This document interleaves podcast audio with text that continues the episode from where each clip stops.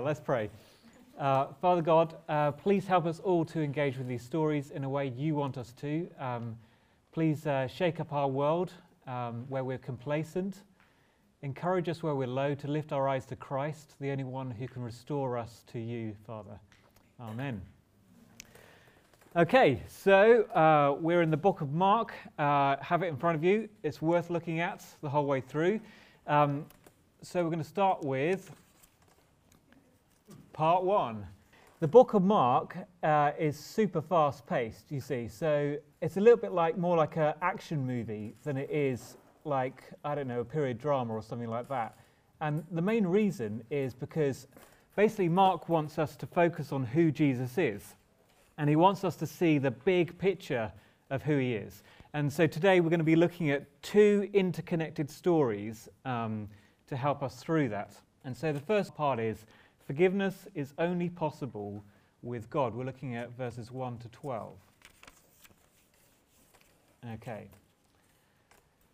So Mark sets out uh, his view of who Jesus is in the first sentence of Mark, um, where he says that Jesus is the Messiah and the Son of God, in verse 1. And then in Scripture, we see this pattern uh, where basically God's people sin, and then they turn away from God, so then they get captured by an enemy, uh, by another nation, um, and then they cry out for a deliverer to come, someone to save them. And so God provides them with that. He provides them with a, a Messiah of types. So I'm going to do a crown to help us see that. Um, but then the people sin again, and they kind of go on this cycle in, in Israel all the time. And ultimately, they're looking forward to this day when there'll be this divine Messiah who comes, and he's going to be this super game changer to the whole thing. Now, at that time, the time we were just reading in Mark, you have uh, Roman occupation, and there were some religious leaders. Uh, here's my religious leader here. Um, and they made massive efforts to be super religious, super good. So let's represent that with a halo.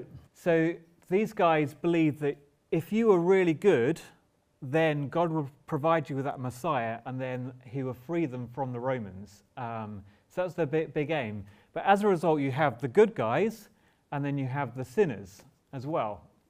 And there was rumors in town that actually well, there was a, a Messiah here, which is very exciting because they'd heard words that he speaks directly from God and that he heals the sick and uh, he destroys the power of demons in people's lives. So that's where we're throwing, throwing into our story. And the house is uh, full of people, uh, brimming with anticipation, uh, with cynicism as well. Who is this guy Jesus? What's he doing here? Well, in verse 2, it says that he was preaching the word. Think of the largest concert, the largest gig you went to. How did you travel there? What did you bring? Verse 3, we're introduced to the most inconvenient way to travel to a gig. Have you ever dragged a paralyzed man onto a rooftop? I'm wondering, like, thinking about what, what roofs are you willing to dig through to get to Jesus, to have Jesus in your life?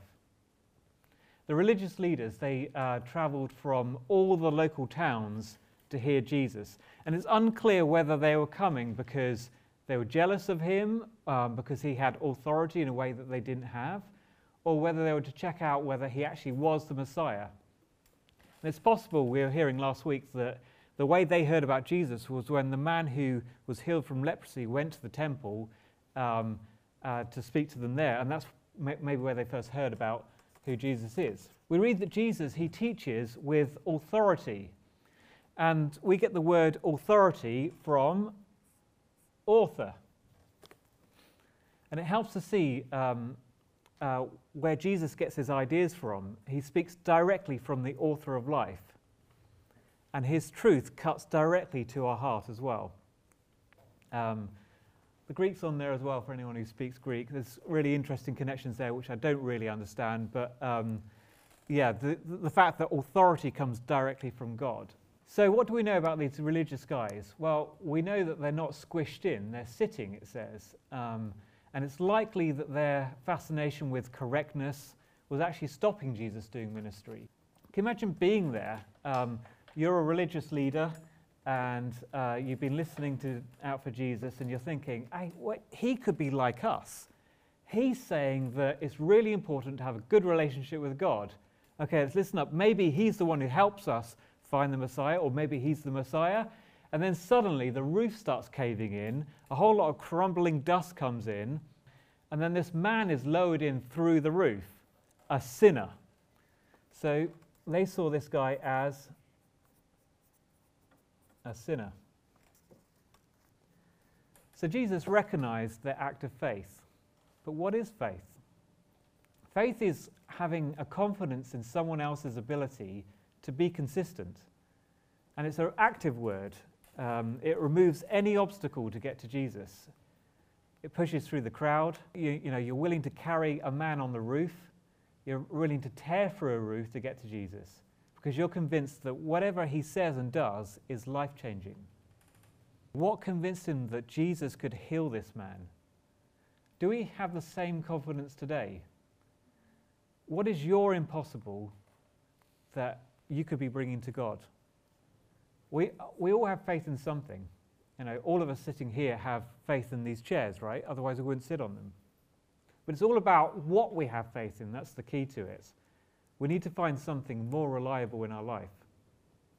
And these friends had great faith. Is there anyone, maybe in this room or elsewhere, that you can partner with um, to do, do faith, to um, show mercy to those around you?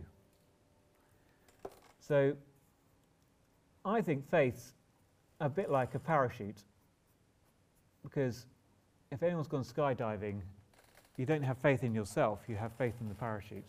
When Jesus saw their faith, he said to the paralyzed man, Son, your sins are forgiven. Jesus recognized the man's sins and gently told him that his sins are dealt with. Uh, sin is anything that breaks our relationship with God. It breaks our relationship with one another and it screws up the world around us. It upturns the created order. Um, so I'm just going to take this off here, like this, and find that paralyzed man, because that's how the religious leaders saw him. He's a sinner. He's broken his relationship with God, he's broken his relationship with one another, and as a result, he's upturned the way that God's created things to be. There was something specific about this guy's sin that obviously was pounding in his heart because maybe, maybe it was even heavier than the reality that he couldn't walk. This man really needed forgiveness. So, what is forgiveness? Well, suppose someone took your TV or something really um, uh, important to you. Um, you would be rightfully angry at that point at the one who stole it. Now, possibly there's some people in the room here thinking, if someone took my TV, it doesn't matter, I got insurance. Well, you guys are rich. Okay, so let's try thinking about this another way. Think about something that's really, really valuable to you. Okay, imagine someone took that away from you. How would you feel? And it's, it's okay to be angry at that point. You need restoration of what was taken. You need uh, your relationship with the thief restored. And you need your relationship with God restored as well. Because it says in the Bible that um, whenever we sin, ultimately we're sinning against God. Um, Psalm 51 says, Against you, God, you alone I have sinned. Now, if all of these things happen, then you get uh, justice. And forgiveness is, is casting away your right to judge. The person who forgives recognizes that they're not actually in a really good place to judge. Um, they will judge on their own power and probably they'll judge badly as a result. Um, it will probably end in vengeance um, and it's not going to restore the re- relationship. They need God to deal with it. But hold on, let's have a look at this story specifically. Something's not right. Why on earth is Jesus forgiving this guy's sin? He's got nothing to do with it. I mean, imagine, I don't know, Donny uh, stole my TV, and then John said, Ah, it's okay, Donny, I forgive you.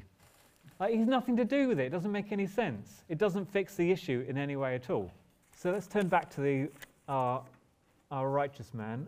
Um, let's call him righteous.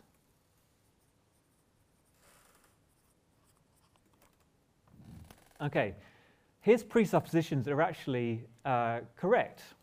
The Old Testament is super clear that God alone can forgive.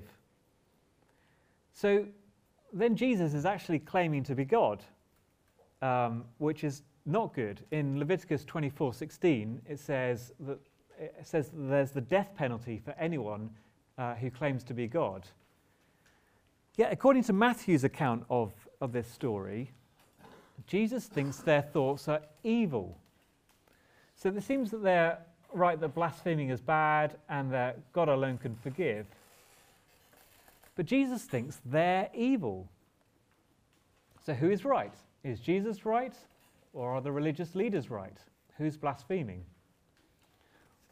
Well, the story deals with identity. It all comes down to whether Jesus is God or not. If he's not, then he deserves death, and his words have no power at all. But if he is God, then there's this monumental misunderstanding of who he is, which is devastating. And the interesting thing is, Mark lets us decide. So, first off, Jesus can read their mind. In verse 8, he knew in his spirit that they, what they were thinking. And here's just another reminder of how the spiritual world is just as alive as the world we see with our own eyes. So then Jesus sets a challenge. He says, What is easier? Is it easier to say, Your sins are forgiven, or is it easier to say, Get up and walk to someone who can't walk? What's the answer? Well, it's easier to say that your sins are forgiven because it's really difficult to prove it either way because you can't see it. But this man um, had a deep physical need, but he also had a deeper spiritual need. And the story helps us think in these terms. So often in life, we don't think in terms of the spiritual world and the physical world. We just think about what we need. Right now, I'm hungry, I need some food, I need to do this job. We're not thinking that there's a spiritual world happening at the same time. And then we, you know, with all the issues that we have to deal with, there's literally no hope at all unless our relationship with God is in a good place. So he's healed, but more importantly, he's forgiven. And we've seen forgiveness is saying that I'm not a good judge to forget, to, um, I'm not in the right place to judge at this point, so I'm going to pass on that judgment to God. But how does it work? How can God uh, remove someone's sin and still be just? The word used in verse 5 for forgiveness, uh, the Greek word is kind of this idea of casting your sin away, saying that the power of sin on you is no longer there. But where does the sin go? And, and how is justice brought about? What about anger? Where does that go when forgiveness happens? Well, recently, as in this week, um, I had a situation where someone caused me uh, a fair bit of harm. Uh, uh, they said something about me that wasn't true, which had a, a big impact on my uh, reputation. Um, and so naturally, I was pretty angry at them and I wanted justice. And, uh, but justice in my mind meant that I wanted to punch him in the face, which wouldn't be justice, that would be more like rage. And, um, and so there wouldn't be any good fruit that came from that. And so I needed to forgive him particularly as I was doing this talk this week. um, but what, what does forgiveness actually look, look like, and where does that ang- anger actually go? Because the situation is, I genuinely have forgiven him, and I'm not angry at him at all. And actually, as a result of that, he's responded saying, um, No, things are cool now. Uh, sorry for what I did. So God used it. So we have to go back to the, the opening question of who is Jesus? For forgiveness to work. He's the Messiah and he's the Son of God. What is he like? Well, we have the problem of sin, which stops us from knowing God. But God loves us so much that the eternal Son of God chose to come to live among sinners, to live a perfect, sinless life. But if God is a good God and a just God, he can't ignore sin, can he? It must be dealt with. And he doesn't love us more than he hates sin. I'm going to say that again because it's really important. God does not love us more than he hates sin. If he were, was, then he wouldn't be just at all. He perfectly loves and he's perfectly just. But where can love and justice find peace? How on earth does that work? Well, Jesus' claims to be God led the religious leaders to have Jesus die on a cross. And at the cross, Jesus died the death that we deserve. He took that punishment. Every single sin that we had done gets put onto Jesus at the cross. So let's do that. Every single sin, every single injustice gets put on Jesus. And God punishes Jesus in our place. As a Messiah, he's a man who represents humanity perfectly. And as the Son of God, he is divine and can be the perfect sacrifice. So when someone forgives, they're letting God deal with justice. And all the sin falls on Jesus at the cross. So this week, when I said to my friend, I forgive you, all the things that he did wrong against me is put on Jesus at the cross. And the sin no longer has any power because judgment has passed on to Jesus. So justice has happened.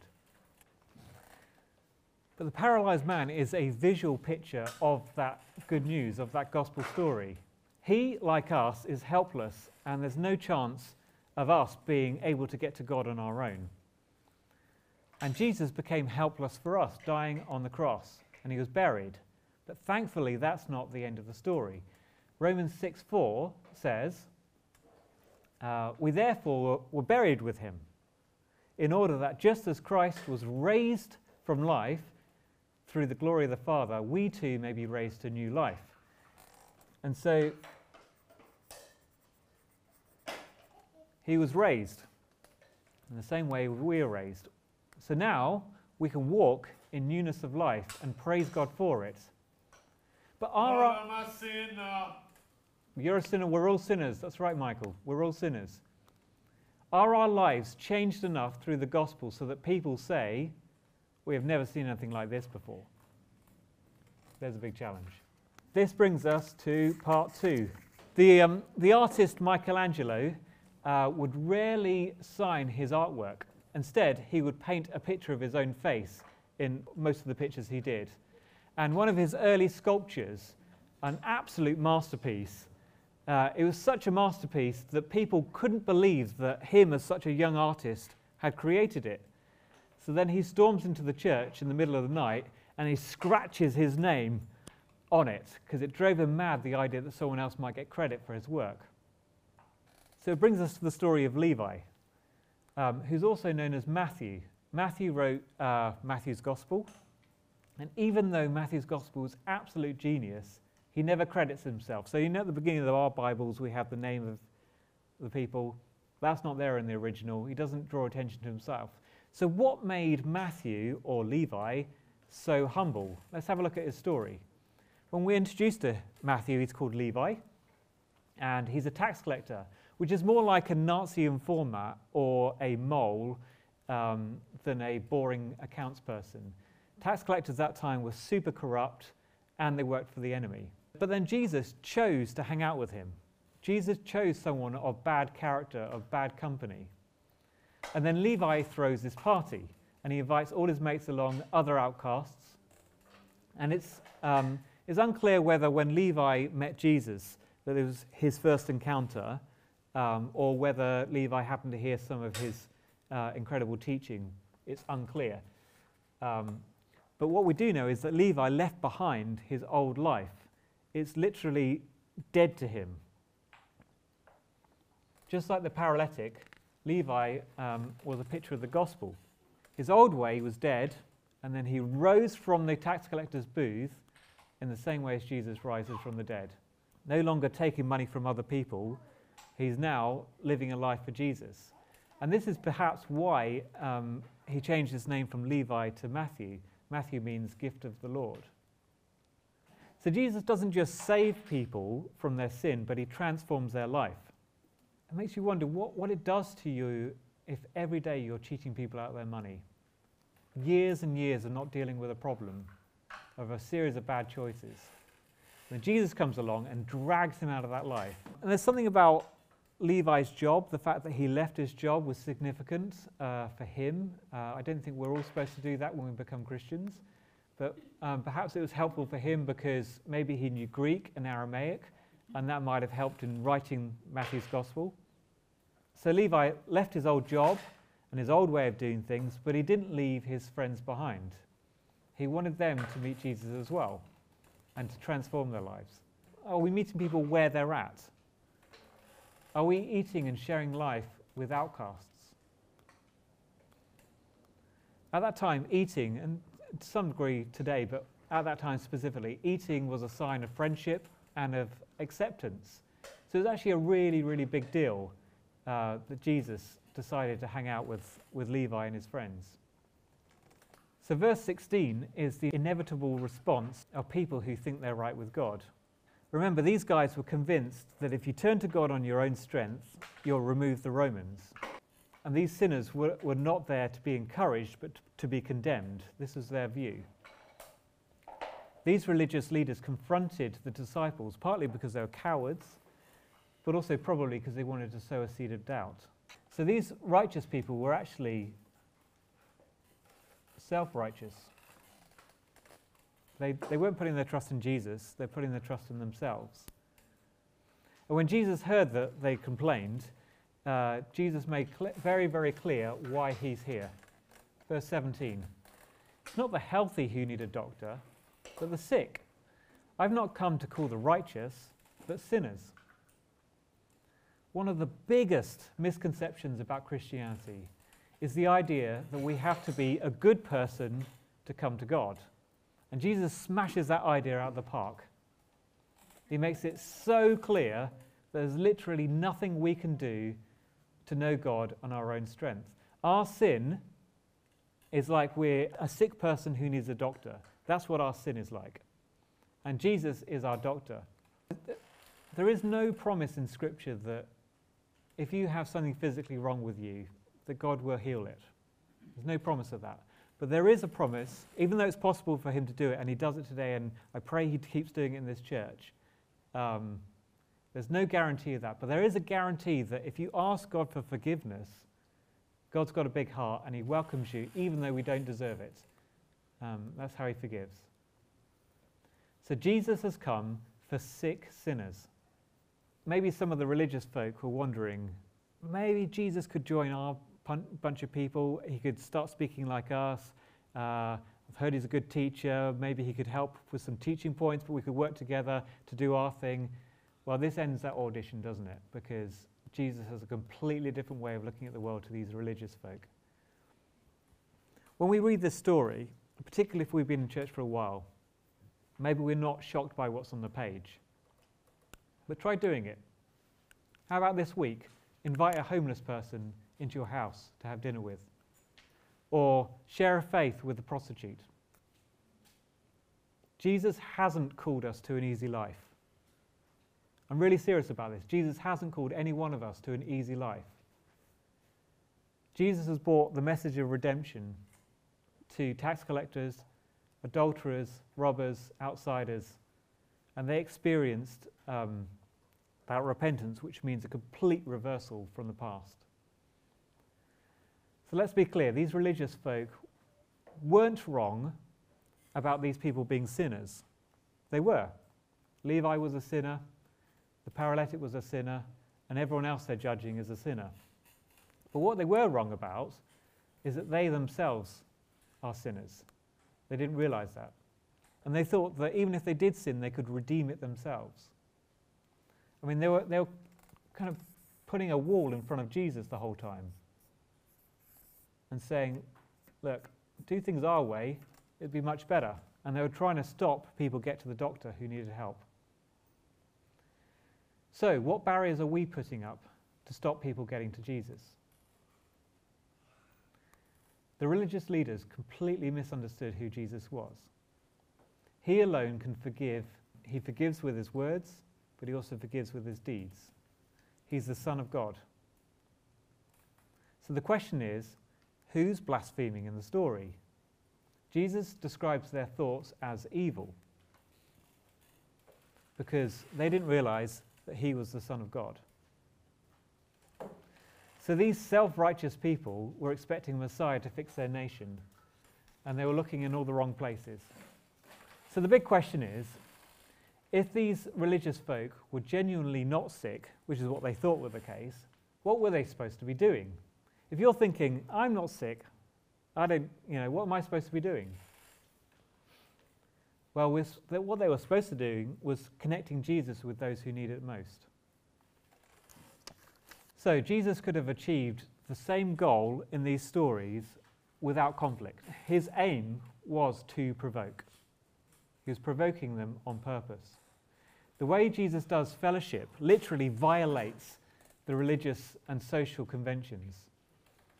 Jesus enters a sinner's house because this is a way of doing, doing forgiveness. It's active forgiveness. He doesn't go there because he, he agrees with their lifestyle, but he goes there to transform their lives. So, what is easier? Is it easier to say to someone that you forgive them? Or is it easier to treat someone as if they've never done anything wrong? Jesus never ever takes the easy option, and we shouldn't either. And so then in the story, you've got this banquet of misfits, of uh, people coming all around Jesus. And it's a way of looking forward to the ultimate banquet in heaven when all sorts of forgiven sinners will be hanging out with Jesus. And I hope every one of us will be there too. In the other story, Jesus publicly forgave the paralytic. Um, and he did this because he wanted to teach the religious leaders something. I mean, he could have just taken the the guy aside and said, Your sins are forgiven. But he did it really obviously and openly because he was provoking these religious leaders to assess where they're at. So, are we like the religious folk? Let's go and find this r- religious guy. There he is. Rip him out. Are we like the religious guy who's quick to judge and ignorant of his own need for a spiritual doctor? Jesus was offering a chance to be healed. These religious leaders were in complete spiritual paralysis. Are we hypocritical, envious, rigid, formulaic? Is our church a church for outcasts? Or are we part of the established church? Are we a church for the disgraced, for the shamed, for the no hopers? I mean, look around this church. Who do you see? Do you see a whole bunch of people who are the heart of what Streatham is? Or do we see a bunch of people who are desperate to move to Balham because they've got nicer houses? or, or to the countryside? What do we see? Right, let's take the sinner. There's the sinner. Maybe you feel like the outcast. Maybe like the paralytic or, the, um, or like Levi. You're an outcast. Well, Jesus brings hope. He brings hope of transformation. He does it in a way where you can say goodbye to the past without having to compromise who you are. Remember, Levi was still able to hang out with his mates, um, and he didn't have to be like the religious leaders. He could be himself. So you can be transformed and still be who you are, and let Jesus do, this, do the changing. So let's look to Jesus, the only one who can heal us. Perhaps you need to be reminded of this today. I mean, perhaps even you need to be reminded that you're a sinner. But maybe you need to be reminded that there's a Saviour as well. Perhaps you need to use your privileged position to reach out to those who haven't encountered Jesus yet. Maybe you need to forgive someone. Maybe you need to forgive someone in this room. I mean, today would be a really great place to start on that. If you think about doctors today, doctors can do amazing things, incredible things, and maybe a materialist will think, proudly say, we can fix a man's leg if it's broken, we can do amazing things. But can a materialist change the heart of a man? With the story of Levi, we saw a complete turnaround of his life. So the crowds, they saw Jesus and they said, We have never seen anything like this before. So let me pray. Father God, thank you that you alone can change our hearts. Help us not to settle for the ordinary, a life dedicated to comfort, self righteousness, and judgment of others. Rather, help us to realize that we are dead without Christ and others are too. Help us to show compassion to those who need it and to learn how to take that difficult life, learn how to take that difficult road. Help us to trust you. Lord, help us um, not to focus on our own uh, problems. Um, help us to be more outward looking as a church. Help us to love one another. And Lord, help us to, uh, this week, to see opportunities to uh, share faith and our privilege with those around us who need your help. And Lord, help us to recognize our own sin as well and our need for a Saviour. Amen.